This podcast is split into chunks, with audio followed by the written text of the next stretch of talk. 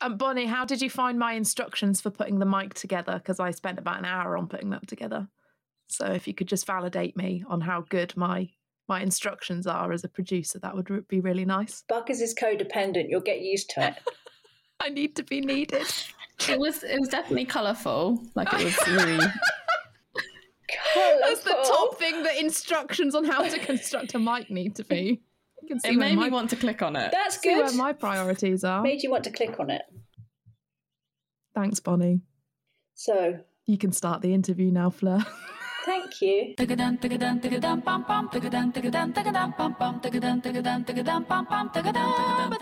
Hello, welcome to the Real Work Podcast with me, Fleur Emery.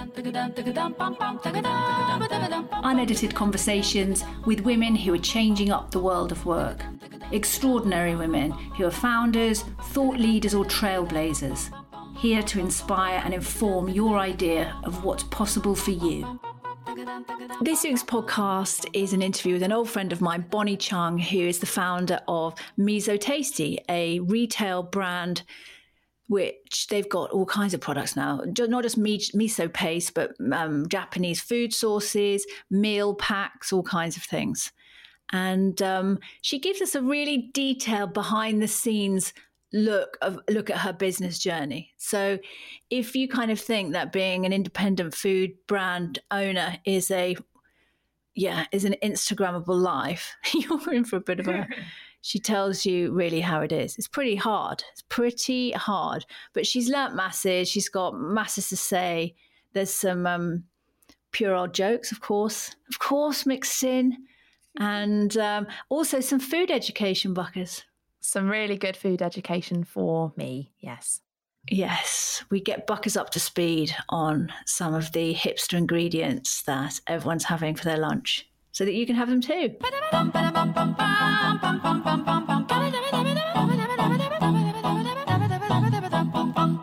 Welcome, Bonnie, to the Real Work Podcast, which is an extremely serious and deep investigation into the world of women's work.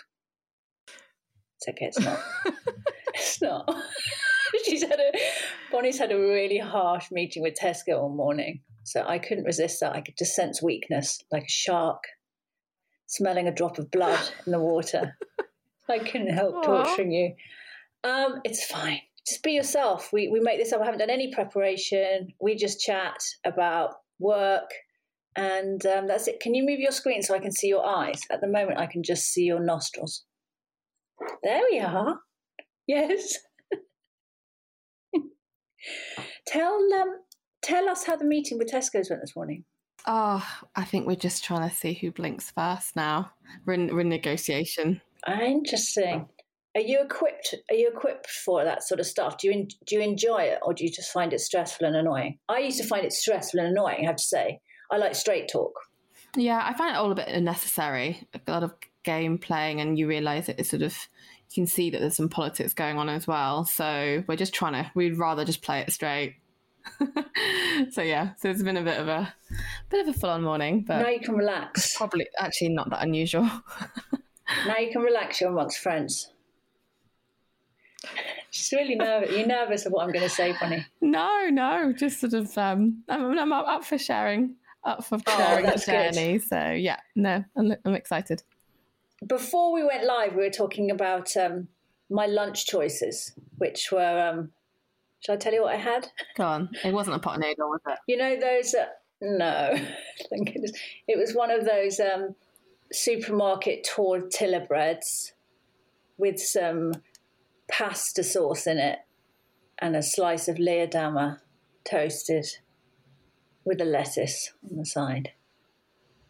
What do you make of that, Bonnie? One is called on blur did you trained. Also, did you also um, feed that to your daughter? like lunch for two. Lunch for two. Oh, shade! sh- she's throwing shade on me. Was it pre-made pa- pre-made pasta sauce? Yeah, it was. Yeah. Oh, Fleur. It was a low point. Tasted really good. Oh my gosh, this is what this will make you really, really upset, Bonnie it was Italian tomato like passata pasta sauce. And um, do you know what I put in it to liven it up a bit? That's some um, sriracha Asian chili sauce. So it was a fusion. with the Mexican, Mexican, Asian, Italian fusion. Wow. that is the sound of someone who is not impressed. That was a scavenge. That is a proper fridge scavenge, isn't it? That's a proper The scavenge. reason this is funny, the reason this is funny, Buck, is it's funny. the reason, no, that's when my fridge is fully stocked. the reason it's um, funny torching Bonnie like this, we've um, been friends a long time, is that she's a real foodie. I worked in the foodie food industry for 15 years, but I was never really a foodie. I was all about kind of brand and convenience and how things were made and all that kind of stuff. Bonnie's a true foodie, aren't you? When did you realize what a foodie you were, like how much you loved it? Let's go back to mini Bonnie. Um, I guess I suppose I, I find the word foodie a bit. Sorry, A that bit can't, you're like a, cringe go- these days. You're you're you're proper gourmand or a gourmet, aren't you? You've got a really Ah. refined palate, and you really enjoy experimenting with flavors, and and you get really excited about you know restaurants with innovative chefs and all that kind of stuff. Definitely. I mean, I'm, I've always been massively curious to try things. Like, always want to try new flavors. Love traveling and, and trying trying new cuisines. Love This is what I mean. recreating at home. So, I'm just really in. I'm always just always been really curious about how food is made. Um, a lot of my foodiness is driven by my general greediness. Like, I love eating, love flavors, love trying new things, and then and then, so part of that is that I have a need to try and recreate it. Um, so I think it's sort of driven by, yeah, a love of food, really. Just a genuine love of enjoying restaurants, trying recipes. Um, and out of that comes this sort of curiosity about how it's actually made. There you are. That's what we're talking about. Yeah. I don't have that. I don't have that. I love feeding people as well. So I think that's also part of it. I love like trying new things on other people, making food for others and sharing food. That's a big part of it as well. I think if it's just sort of cooking in a restaurant for people I didn't know, it, a lot of the passion isn't like, wouldn't be as strong for me. For me, it's all about actually um, making food that you then see how people react.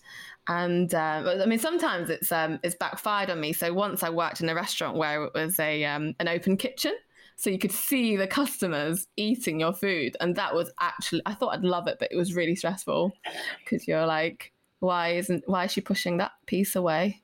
Did you want Why to? is that plate coming back? Did you want to go and ask them? yeah. Lady, hello. Yeah, that's the best I part, I'm the crunchy bit. yeah. yeah, you've not eaten the bit that makes it all make sense. Oh, Um, so yeah, so that can be yeah. So part of that is about sharing sharing the food as well. So it's not about just creating it for me. Um, and so you know, with Miso Tasty, it's just been real. It's been so fantastic because you know that people are also having a go themselves, making the product themselves at home. So it's sort of a real extension of of my love for making food and sharing it with others. because yes, because you started with one ingredient, miso, making the best miso possible that people could use in all different ways in their homes. And then you Mm. branched out into these sort of food kits, which are halfway between prepared and um, fresh, so that they can add Yeah. their own ingredients. Exactly. Yeah. And um, the miso took an incredibly long amount of time to get ready, didn't it? At, at the time, I remember because I'm the opposite kind of entrepreneur to you. I'm just not a patient person, and I'm I'm not so. Yeah, my palate's um, destroyed in the 80s. You know, once the microwave was invented, unfortunately, my my palate took a bashing that it never quite recovered from. The Jacket Potato years, as we refer to them and, um, and so I'm all about like getting on the shelf, making it look beautiful, you know, getting that. And I remember at the time just sort of saying, "Come on, come on, come on, come on, come on," and and the the development process that would normally take, yeah, you'd crack through in a few months. How long did it take you from kind of concept to getting that product on the shelf? It took three years. Wow. um, which was no one expected that. I didn't expect that. And certainly when I got my investors involved, I promised them that there'll be something ready in about three months. I probably told you that. Yeah, I said someone, some expert told me it would take me three months. yeah, so it's all your fault. um, yeah, so for oh. three years, it was um, it was really three it was long, it was, it was really years. painful, really difficult. But I mean, it, it did fly by I, because I, I really believed I'd get there in the end. I really believed that. I think if, if I had any doubt that that I wouldn't I wouldn't finally make it, um, I would have given up. But I really believed it. Every trial, every next trial, I really believed that would be the one. And I think that kind of optimism is definitely something that I've kept. That's lovely. Because I was going to say it's something that I associated with sort of when I was younger, you know, before I really understood how the world worked. You know, I was much more. I mean, I'm not an optimistic person to be fair, but when I was young, what you're describing, sort of like the energy of pushing through that situation and being like, oh, I think it'll be mm. all right. I think it, I think it'll be all right. Come on, I think it'll be okay. Let's do it. You know, the yeah, yeah, yeah. You, you need so much energy uh, that you have to be unencumbered, don't you? You have to be unencumbered yeah. if you have like kids or dependents or financial yeah. worries or those other things. It just would be too hard.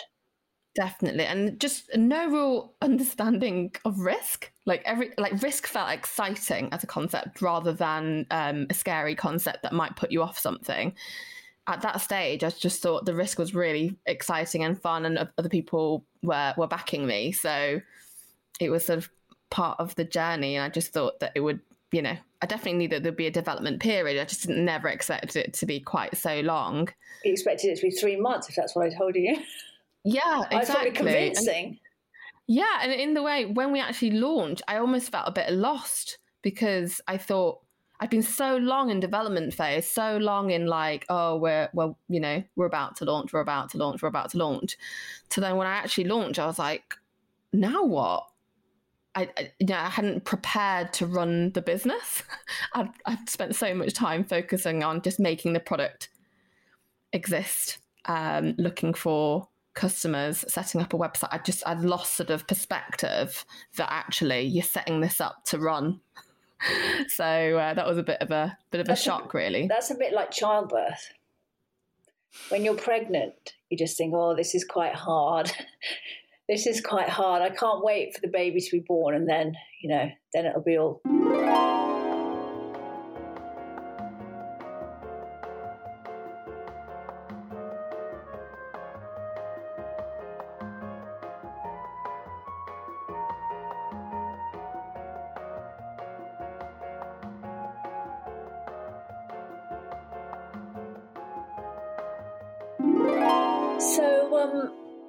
thing we should have probably done at the top of this podcast is talk about how we met, because it's all very well us being chum chums, but no one actually knows about the crossover. I met you first when you arrived in Soho House after I'd advertised for an intern.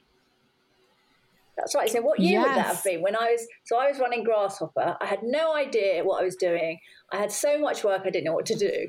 And someone said to me, "Why don't you get an intern?" And I said, "What's that?" And they said it's someone who works for free. and I went, really? And they said, oh yeah, they do it in America. Went, Great. They just said, just do a job advert, but write intern on it, then you don't have to pay them. That's what it was like back then. And it's dreadful, isn't it? Isn't that just dreadful? That's just um, like admitting to some awful kind of misconduct. Just no, God, I, cr- I, I cringe think, when I, I think, think of that. I paid I you quite I was soon, paid though. I? I? think you did, did pay me. Yeah, yeah. I know that when you were doing the sales job, I paid you. Mm, but yeah. um, oh, you could probably sue me now for that. it was in the night. Was now. in the two like seventeen years ago? How many years ago? Oh, it's probably about maybe 12, about 13, 14 years ago, maybe. But yeah, then, I remember before we, knew, before we knew better, and that that is not the way to treat young people. God. No, I was just at that time. I was just looking for looking to get looking for something fun to do, something different because I'd um, you know I'd left um, banking after only a year and a half after graduating. I just wanted to try something new, and it just sounded sounded fun. And uh, I'd it was been, probably the um, opposite of banking. it was very uh, unstructured, let's say. if you imagine how unstructured my business approach is now, Buckers, it was like 14 years before I became this organized. it was like spaghetti throwing against the wall. And um, yeah, we we had no idea, but there was no mentorship, there was no online communities, there was no downloadable guides, there was no General Assembly. There was nothing, was there? It was just literally the blind leading the blind. Like the Wild West. It was like in an industry that was just full of mustachioed, suited guys. Uh, to be yeah. fair, there's a lot of them still about, around, still around, yeah. But that, yeah. I think that was part of the appeal at the time for me because I just come out of something really quite dull, um, and I wanted a bit of an adventure. And um, I think I was doing a lot of catering, cooking as well at the time. You know, starting to, starting to, to, to work in food, and this actually grasshopper just sounded like a real mix of food and business and you you seemed really fun to work with so i thought let's do it. Like what have i got to it lose? was, it was as well in in you know i talk about like you know an intern thinking that was a person who worked for free. And you know those things don't you know they don't date well. You just think oh my god you know how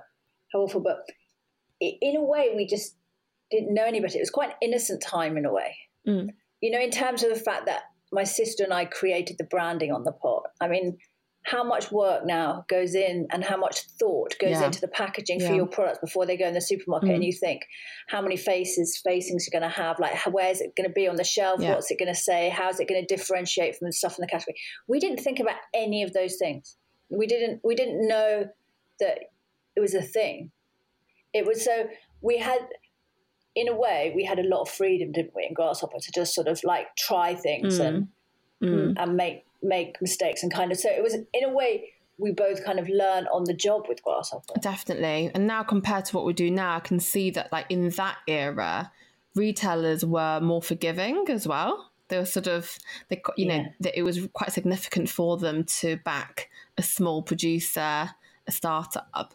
Whereas now there's quite there's so many of them it's that normal. actually um, yeah. you know the retailers actually treat you much the same i think you know kind of with with which much stricter ruling. So yeah i do. I think it wasn't an innocent time but that was sort of part of the part of the fun.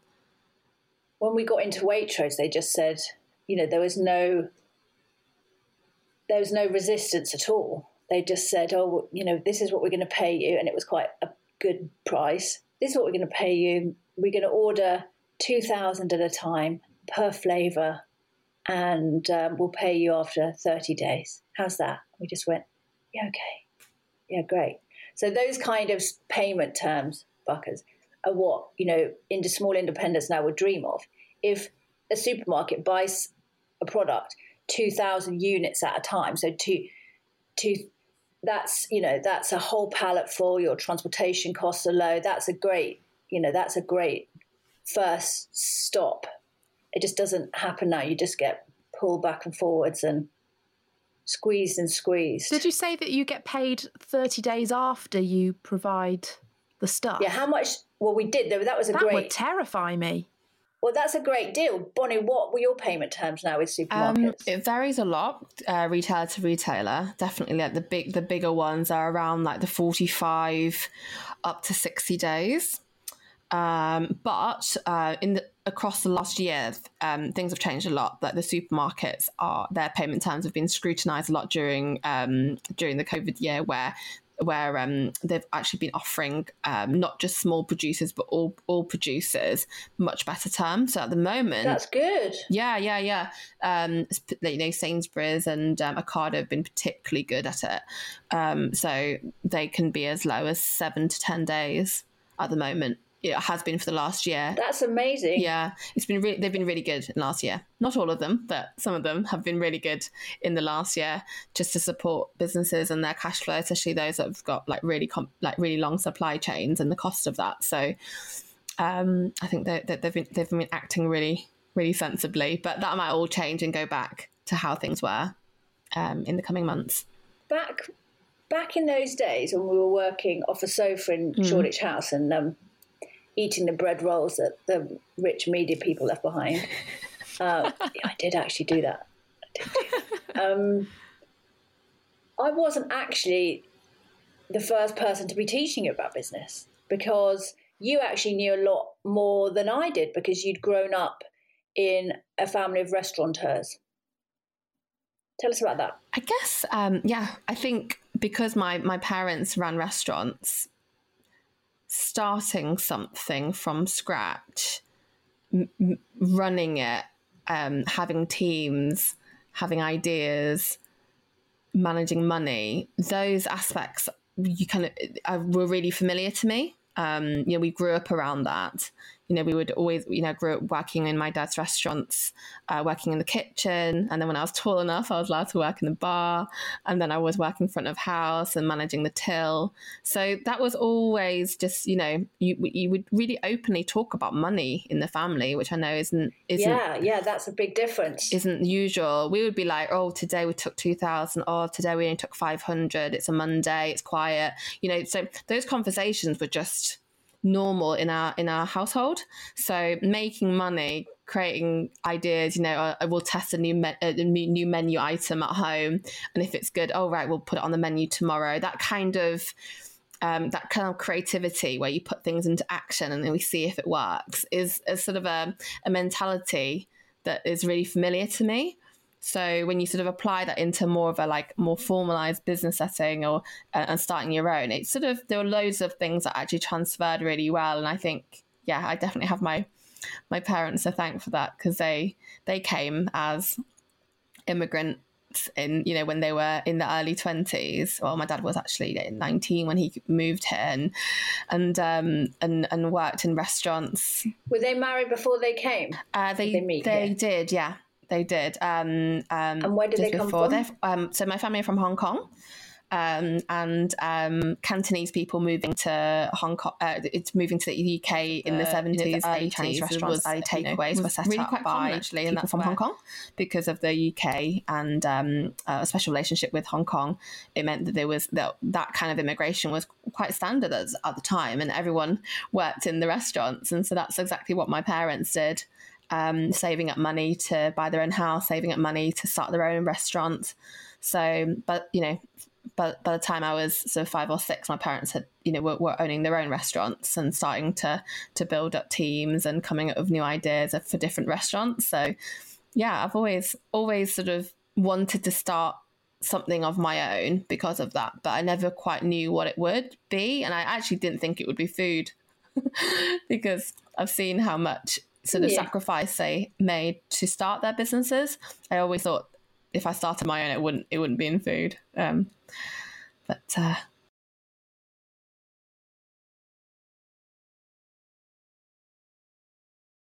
here we go. One of the things we talk a lot about in in um, in real work is um, finding supporting women to find the right work or start the right business for them. And the business you describe, your parents' restaurant business, whether it's um, a mm. sit down restaurant or a takeaway restaurant, you have a really good idea of how mm. much money it's going to generate. So you said, oh, it's this much on Monday, we yeah. expect this much. And it makes yeah. money from a standing start. So you've done the refit, you know, you've, you, you've, you have an idea of how much you've had to put in the front but it starts making money when you when you open it. And the business model mm. that you chose with Miso Tasty is completely different. So what what that means, Buck, is basically is if you start a restaurant, you might need you know ten grand or whatever to make the inside it right. But then when you open the doors, you have a good idea of how much money that's going to start coming in the front door mm. straight away to pay you. With Bonnie's business, with the product business, like what I did, you need masses and masses of money in the front end to create the product, create the branding, create the packaging, get people to know what it is, pay people for, you know, to work on it until you get in the supermarkets. Then, you know, if you're lucky, well, Bonnie's took three years yeah. before it was even on sale. I guess there's just then, no guarantee. No, and then, and it might not be, many of them, most of them don't even get to any point of sale. And then when they are selling, whereas it a in a Chinese restaurant, yeah, you might make um, 3,000 quid on a Saturday night. You'll be you know, selling a product, you'll make four hundred pounds the first month, six hundred pounds the second month. It's such a slow build up, Mm. such a slow build up. Did you know that when you started? Because I didn't know that. No. No one explained that to me when I started Grasshopper. Did you know the difference? I think I knew the difference, but I wasn't. a- I wasn't very aware of the relevance of it at the time. I think all my focus was just to get it working, and I guess I think the big difference is about you know the um uh, is is about like the the cash flow. So I think the um, you know, with with a business like ours, with, with, uh, with the with, uh, where you sort of get funding at front, you have then like a lump of money that you have to then manage super super carefully. With like a restaurant business like my parents, they would start it with quite little money, so they wouldn't actually invest that much in it. And if anything, they were sort of testing to see if it worked before they then invested to make the chairs nicer or or, or um, upgraded the the curtains or something. So they, it would be much more. Um, um, I suppose more test and learn than than than the so the branded businesses that I that I've started and and and and how are the and the sort of branded business that you see now. There's a lot of like um, heavy lifting at the start, like setup costs before you then launch it into the world. Um, so now when you see kind of like food trucks and food markets and street food stalls, it's much more in that model of like low startup costs. Let's just test an Yeah. idea. Whereas something like a branded business like ours, you're you're putting so much money into making sure the infrastructure is right, the branding, the product. There's a lot more upfront uh, to invest in before you can try and even sell sell sell it. once you're in, once you've established yourself, Miso Tasty has um, got um, Miso Paste selling well. The supermarkets like you. You've, you've proven that you're a good supplier. Then, when you want to add on um, noodle um, ramen packs or whatever those, you know, whatever you're thinking of, you don't necessarily have to finish those before you pitch to the supermarket. Is that right now? Could you, can you, Um, so could you go to them, Bonnie, and say, "Hi, Sainsbury's, I'm thinking of doing this. Are you interested?" Uh, definitely. I think it's um, once you're in, you have regular catch ups with that buyer anyway in order to monitor your performance. So within those performance meetings, you always snuck in what's in my pipeline. So so it's a constant conversation about I've got this product developing. Is this something that you might be interested in? And next meeting, you're talking. Next meeting, you're sort of showing them an update on that previous. So you're always talking about stuff that we've got in the pipeline and what they are looking for, and also when their windows are. So you know, generally, m- most supermarkets would have two to three windows a year where they can let in new products. Uh, those dates change, so you have to really stay on top of that buyer to be like, when when is your next window? Um, because that window is not only a time for you to pitch a new product, but it's also an opportunity to remove you. So if you're not performing well, so those windows of time are ones that we calendarize and we really get to know that buyer to know exactly what her schedule is for the year. So, um, so that we we protect our existing lines uh, by always having a case ready to show what growth we're showing, um, but we also have all the new products up our sleeves. So, yeah, I think once you're in, you can you can use those regular catch ups as a real opportunity to make sure that you can get more products in, so you can get more brand space.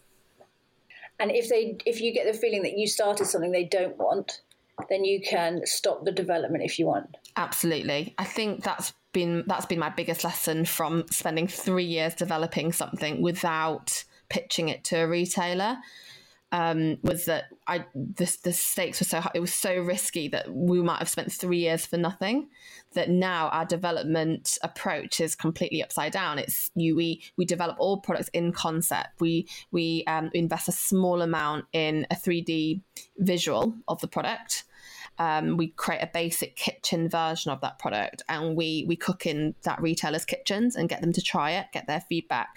If you're getting a sense that they're going really like it but we're not really looking for products like this or we've already got products like this but actually much much cheaper or, or or you know with a different angle and there's not much room for you we just slow that development right down. We obviously check with a couple of other retailers as well but we really try and listen to what that retailer is looking for and not over invest in, in lines anymore. I think that's been our biggest lesson that we've sort of integrated into our But culture. at the beginning, Mm. at the beginning, you didn't know No. that. To be Mm. fair, and you didn't know it would take three Mm. years because I said three months. yeah, Oh God, oh, I'm going to be not going to sleep tonight thinking that I put you through that. Um, so you you didn't know that, to be fair. And also the other thing is that no one really knew what miso paste was, mm. And so if you'd have gone to pitch them and say, I want to make you know high quality restaurant quality miso paste that you can eat use at home, you probably would have got knocked back. Definitely. I think you have to give everyone context. So, for example, um, to the Sainsbury's buyer, you know, I'd be, I'd, I'd be sort of saying, oh, you know, I'd be quite confident that she, she, she's probably been to Pret before she would have seen that they had miso soup on the menu and that people were eating it with sushi. Like, you have to really give them context for for why your product um, is needed in their range. Whereas, say I'm pitching the um, the product to a uh, manufacturer, trying to get them to help me make it, it's a, it's a, very different kind of pitch because they they may not be, you know, in an urban area where they're going into Pret and seeing the miso in a context. Yeah, they're most likely not to be. They'll be up north somewhere on a trading estate. They're not really aware of some of the food trends that that we're seeing in urban areas, and they may not be as aware as some of the sort of the global global influences in in food culture here. So you have to really bring that to life, and I think that that is often you know. Um, the you know you, that's going to be your first challenge when you're making a, a bit of a niche product getting the getting the um, manufacturer bought into your idea once you've made it you obviously need to then pitch it to the buyer to get them to understand that you can commercialize it but your first hurdle is actually getting the manufacturer excited as well because um, they're going to have to um, support you in, in, in other ways Because how does this all sound to you? it's a hard job, don't you think? It just sounds like there's so many moving plates and you've constantly got to be ahead of what the retailers want. And I'm just thinking from like from my point of view, I like working on stuff that I like. And if you've got an idea for something that you think, oh, this would be great, and maybe people don't know how great it is, mm. and then the retailer says, oh, actually, we're just not really interested in that, and then you just have to kill that process. That must be really difficult sometimes. It can be, but I think what you describe is definitely the way to start. Like if you're going to create something, you have to create something that you love, that you and love. that's where that's definitely always a starting point. Whether it's on trend, whether it's something they're looking for, I just sort of see it as like it's just a matter of time. Mm. So you mm. kind of put things on ice and then bring them back when they're think when they're on trend. So with miso, it was something that I really really loved, but we were a bit early on the market. Um, now there's lots of other miso products out there, and um, you see miso in, in recipes all the time. But at the time, we were quite pioneering, and and that sort of um, had its own challenges. So I think I think the starting point is always create something that you really love and then if it's sort of if it's timely then fantastic and i think mm. miso taste has definitely gone through that journey in terms of japanese food generally so you know when we first started Japanese food was really just sushi. People could understand sushi. So mm. we, we, we positioned our product as an accompaniment to something that was trending. Um, as people uh, over the last year with people staying at home, we've really repositioned some of our marketing to really talk about home cooking. This is about easy home cooking because that's what chimed with the times, and um, and you know look would have it that the trend is really catching on in terms of fermented foods, which our miso is, and then also last year and this year with the Japanese Olympics. Is it going to happen? Is it not going to happen? The supermarkets have gone hard on Japanese marketing. So yeah, front of that. store, yes, yeah, front of store Japanese uh, displays, extra space for Japanese food. And even, you know, so we had loads of coverage last year when the Olympics were meant to be. And then this year it's meant, well, it's going to go ahead, but without, without, you know, international spectators. But again, they're putting huge Japanese focus in their marketing. So that's sort of just getting lucky on the trends in terms of getting Japanese food on the market, mm. uh, you know, in the, on people's radars. So yeah, I think that's the right order. You have to make stuff you love, and then sometimes you have to wait for the right moment. I was just thinking, Fleur, maybe we should ask Bonnie to just describe what miso is, just in case, just for anyone who doesn't, who hasn't caught on to what it is yet. Bonnie, what's miso paste? Buckers, hang on. You don't know what it is, do you, Buckers? No, Buckers, I, when you it say comes in for a jar. anyone, just in case just in case it's not a regular part of your home culinary repertoire. That's you, I've isn't had it, in itsu. It's but it comes in itsu. It's liquid, isn't it? And in and before that, it's it doesn't start off life as a liquid, does it? It's okay that you don't. It's know what it is. okay. you are the majority in this country. Don't worry. Bonnie. yes. Bonnie, help me. So, miso paste is a really, really tasty, savory cooking paste from Japan.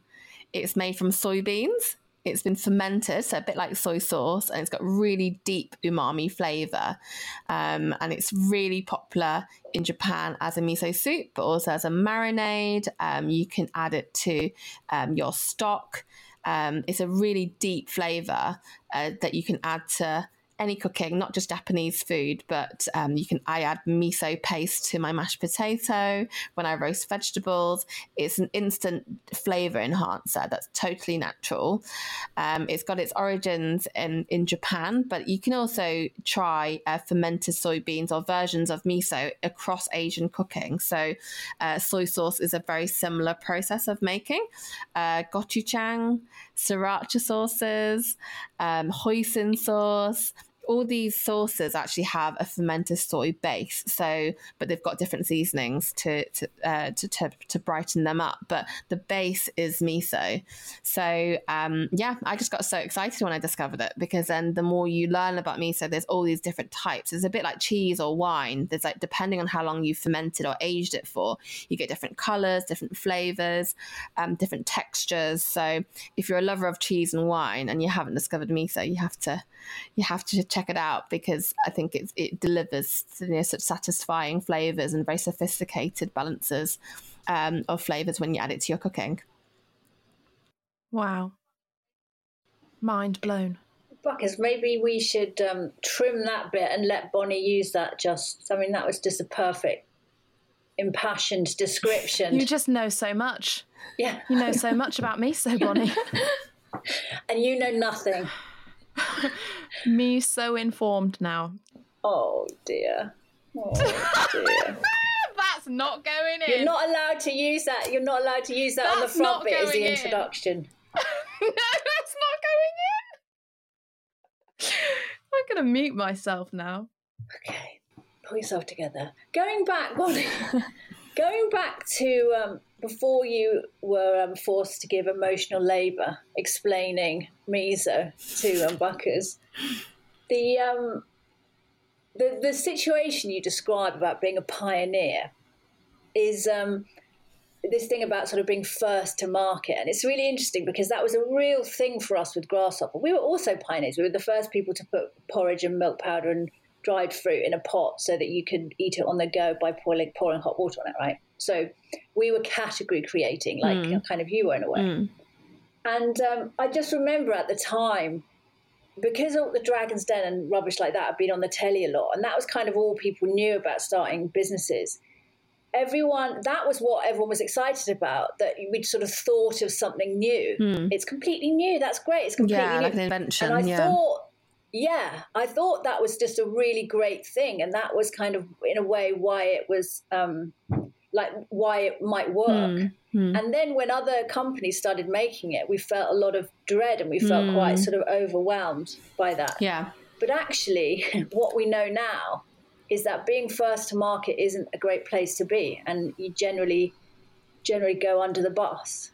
It's um, it's hard to educate um, customers. This is which is what we're saying. Yeah, You know, yeah.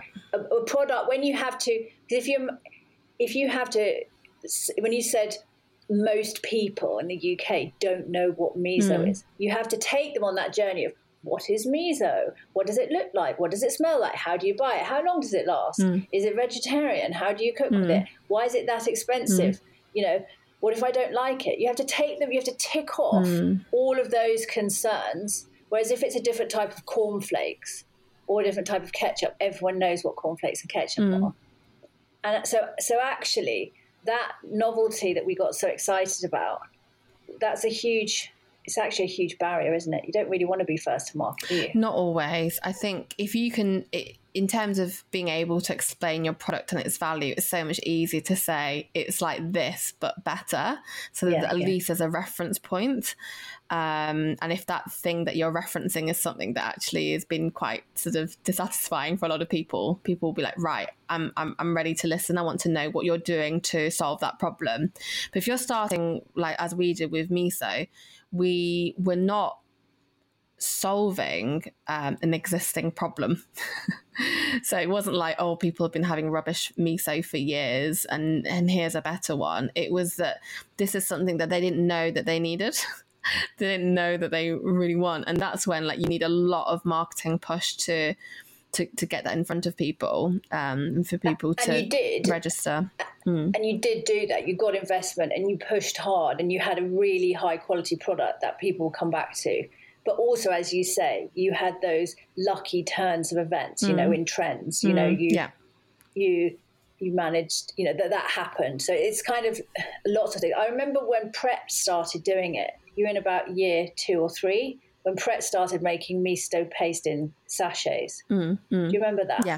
That yeah. was quite stressful, wasn't it? It was because we were just we just felt we spent so long developing it, and then out of the blue, it just sort of dropped Yeah. in, and we were. And I remember yeah. having that conversation at the time saying, I think it's better. It's better that there's more because yours is better than theirs. Mm, so it's good that Pret are doing the work of getting people used to buying it. Yeah. And you can just make one that's better. the but it's- better one. it's, yeah, yeah, It's quite harassing. yeah. The other thing about this product is that it don't you have to do you have to put it in jars or bury it or something? It's like some really It's a where did you go and learn how to make it? How do you make the stuff? So, um, so the miso is made from soybeans. It's uh, been fermented for at least two years. So, So there we are. Yeah. That's what I'm talking about. Look, Bu- Buckers's eyebrows have shot off the top of her head. yeah, it takes two two years. It takes two minutes to make it. to make it. So, can you imagine if you me- you mess up your batch, you have to start all over again. So, it is uh, very labor intensive, and the the craft of making it is quite specialist, uh, which is why it took us so long to to ha- to get it made. Um, but then that also became kind of our defense. Um, you know, if someone else wanted to try and replicate what we did, we knew that the barriers, you know, were quite high for them to to to to, to access that. They would need quite a lot of money, more time, and also someone who is passionate enough to to do it. And I guess that's probably probably why the investors that we have and the suppliers that we have that have stayed committed to to, to me and Miso Tasty is probably because and they tell me it's because they knew I wasn't going to give up. so they recognized I was just, you know, super hardworking and was just going to keep going until I was able to make it. And that was sort of the reason why they invested and the reason why they were willing to make it for me. Um, I was on a mission. Tell us the um, shops that it's sold in now. Like which So in over 4,000 stores globally. So we're, e- we're in the UK and Australia, but we're currently looking at some more European options as well. Um, but yeah, in the UK, uh, Tesco, Sainsbury's, Waitrose, Ocado, Whole Foods, all the all the sort of the major supermarkets. and how many investors do you have? Oof, I've got 12, 12 direct investors that sort of were at the start. And then after that, I've got 1,200 crowdfunded investors. Wow. It's a lot of people. What do you think of that? You could buy some shares in it, if you get if you get the umami bug and you just love that crazy savoury flavour, I'll come on buy shares in it. Yeah, there we are. I'm very well educated in miso now. You are. The great thing about crowdfunding is that you people can invest really small amounts of money, hundred quid. yeah. So um, there's you get all kinds of people are able to sort of chime in and be in touch with you as in, as small investors. I lo- I loved crowding. I think it's a great democratic process. I really I really enjoyed it. You've enjoyed it as well, haven't you? It's had its ups and downs. I'd say that the the actual idea of having crowdfund investors is brilliant because, yeah, as you said, it's a great process where you know that you know a, a fan or a customer could be part of your business, and I think that's really great to to to, to be able to um, find investors in that way. Um, because when you're sort of trying to find like an angel investor or something, you need to be moving in certain circles and being connected to certain people Yeah. to find the right people. And that's, you know, yeah, exactly. It's, it's a really democratic process, being able to just pitch online um, or, or a pitch through through crowdfunding. I think it's brilliant. I think it's hard when when you're having a bad couple of months so say it's like quite quiet and and you but you know you've got plans to to to to, to fix things and and the next couple of months you've got some real ideas of what you're going to do to turn things around in those moments is when you you're going to get loads of questions um, and you need to be ready for that. Um, so that's that's sometimes quite difficult. So I think in the early days when I wasn't ready for those questions, I really struggled. It's like you're getting bombarded. Yeah, but then now I can anticipate them. So now I know how to position it and be ready to explain what we're doing about it.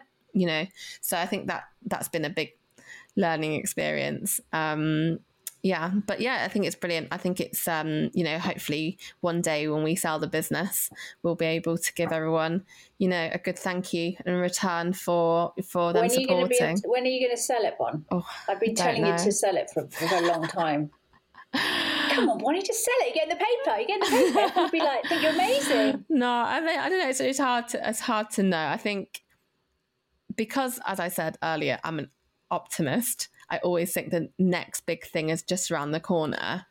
It never feels like I'm at the end of the journey. It always feels like I'm at the start of the next chapter. So I think we'll that... be interviewing you when you're an old lady in a retirement community going, it never feels like it's the end of the journey with your, with your walking frame. Yeah, sipping my miso. That's and I'll be saying, keeping me I think, young. Bonnie, I think it's time to sell that business of yours yeah, I think there'll be there'll be the right moment. I think when you know, mm. you know. Maybe it'll be one of those things. Yeah, yeah. But um, that's also a question of timing. Yeah, isn't it? Like there's a lot of artistry in that. You know, knowing when the right time is. Yeah, yeah, and also you know. Um, find the right path, find the right buyer as well. I think is important when you've when you've created something, um, you know, because I, I think I personally would prefer to stay part of it, even if it's sort of under a bigger wow, ownership. You really love it, Bonnie. I always forget how much you love it. It's lovely to hear yeah, that. It's good yeah, to hear I don't that. Think, Sometimes I, think, I worry about how hard you uh, work, and then I just, I just think I have to remember that you do actually love it, though. I think it would be really hard to let go of the stuff that I really enjoy, the creative side the um, you know the development of the products. I you know there'll be, there'll be a lot of things that I wouldn't want to let go. So I think definitely, you know, if we found the right buyer one day who could help the business go you know go even quicker, grow even faster, I'd love to stay a part of that. I think because it's it's a part of me. But yeah, that's today's answer. We'll see. And, and yeah, on another day. It's like, oh no. The um, and your face is on the packaging now. That was so funny when that happened in the oh, supermarket. Yeah. Who persuaded you to do that? Because you're quite shy. You don't like the up the front stuff. Yeah, basically anyone who's in who's sort of clever on brands have always said get yourself on there because it's the key differentiator between you and any other sort of Asian food product because some of the other competitors in our space look a bit corporate, I suppose, compared to us. We're a bit more kind of we, we we we come across for our packaging to be a bit more so friendly and small. So so the idea is to sort of really embrace that angle that we are personable uh, and the face behind the brand um, to really help differentiate us on shelf. And I think you know as food trends go, like knowing where you're where your products come from, where your ingredients come from, who's made it, the story behind it. It's sort of in uh, in line with that trend as well that people are becoming more and more interested to know how their products are made and and who buy. So yeah, so that was um not an easy decision because I, I prefer to I prefer to be behind the scenes definitely. You're not a glory seeker like I was. I was just all about the the celebration, the collaboration, the yeah. When you said earlier about how when you get investment, you get a large amount of money in the front end that you have to carefully protect. Yeah. I missed the memo on that one, unfortunately, which is why Grasshopper doesn't exist, sadly, and that Miso Tasty does. I say to a lot of people, you know, you're really compelling in the way that you're running this and you're getting so many things right. It's it's great to watch. And it's been lovely just to hear you um, show how much you love it. And and it's yeah, it's reassuring because you do work really hard, and um, so the fact that you're doing something that you love, it gives you know gives me great reassurance. Thank you for being our guest on the podcast. If people want to get um, get their nose in some miso and get misoed up, and um, what um, what would your recommendation? Start with a jar. Start with a kit. What's your top tip? I'd say start with a kit if you've never tried it before, if you've never tried miso before. So that's, you know, we have meal kits. So we've got um, ramen, udon, katsu curry. You know, you can try you can try it with a lot of support from Miso Tasty. So we've given you all the ingredients, everything's measured out. You can't go wrong. And try and see if you love if you love the flavor as much as we do. And then if once you get confident, I would then probably start trying some of the um, the jarred paste or the tubes of sauces. Those are all like really quick and easy ways for you to try it. Good. Are you going to have a go, Buckers? Are you going to have a try of some miso paste try cooking with it? If Bonnie says you can't go wrong, then I will go and buy a kit. But You can do tofu. You can I do could- um, miso yeah, tofu. I could put miso on the tofu. Yeah, does it yeah, have to? can. Does it have to? Do you have to put it into soak? Uh, you can marinate it a little bit. Yeah. Yeah. I marinade. Thank you so much, Bonnie. I know this isn't, it's my idea of a good time chatting to you like this, but I know it's not your Aw. favourite thing. And No, that, it's nice um, to talk to you. It's really, really been nice a to great pleasure. reflect on the good times. Thanks for joining us. Bye bye. You're welcome. Thank you. Bye. That's the end of this week's episode of the Real Work Podcast. If you want more from me before the next episode or you'd like to learn more about real work, you can find me on Instagram and YouTube, where I share experience and advice for women who want to work and earn on their own terms. My Instagram handle is at doreal.work, and on YouTube it's real work, all capitals, all one word. Please rate and review this podcast if you know how, and tell people about it. It all helps. Thank you for being here. See you next time.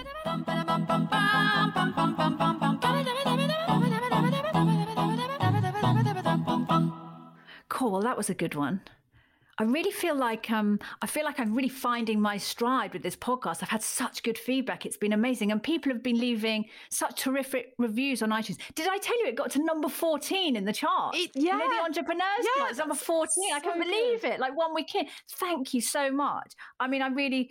It's it's so much to do with you know your support that we did there. How, you're doing one, aren't you? A comedy one. How how's that going? Your com- your comedy one. Who are you doing it with? Oh yeah, um, I'm doing comedy podcasts with an old friend of mine from back in the radio days, and we actually we our launch day coincided with the Real Work podcast launch day, so we launched at the same time. Oh, that's good. Yeah. How's it going? Do people like it? Yeah, we're getting really good, really good feedback, and we actually got to um, we got to number one in the stand up comedy podcast charts in UK. Which we Oh. weren't really weren't expecting, but you know we're we are Number one? super super pleased with In the first yeah. week. Yeah. But number 14 still amazing, Fleur. Re- like really amazing. It is. It is. We're, we're, we're very, I'm very pleased for you. Thank you. Um do you think it would be okay for me to play my uh my advert now? Of course. Yeah, just pop it on. If you want to make a podcast that your audience will adore, but the thought of making it yourself terrifies you to the core, then you know who to call. Producer Buckers, she knows just what to do. Producer Buckers, to make your podcast dreams come true. She used to work in radio where she was poorly paid, yo, a dab hand at audio. Find Producer Buckers on Instagram at decibel underscore creative or click the link in the show notes. Come on, everyone, Producer Buckers. If you want to hire the best, Producer Buckers, just put it to the test, Producer Buckers. Just press record and she does the rest juice up our.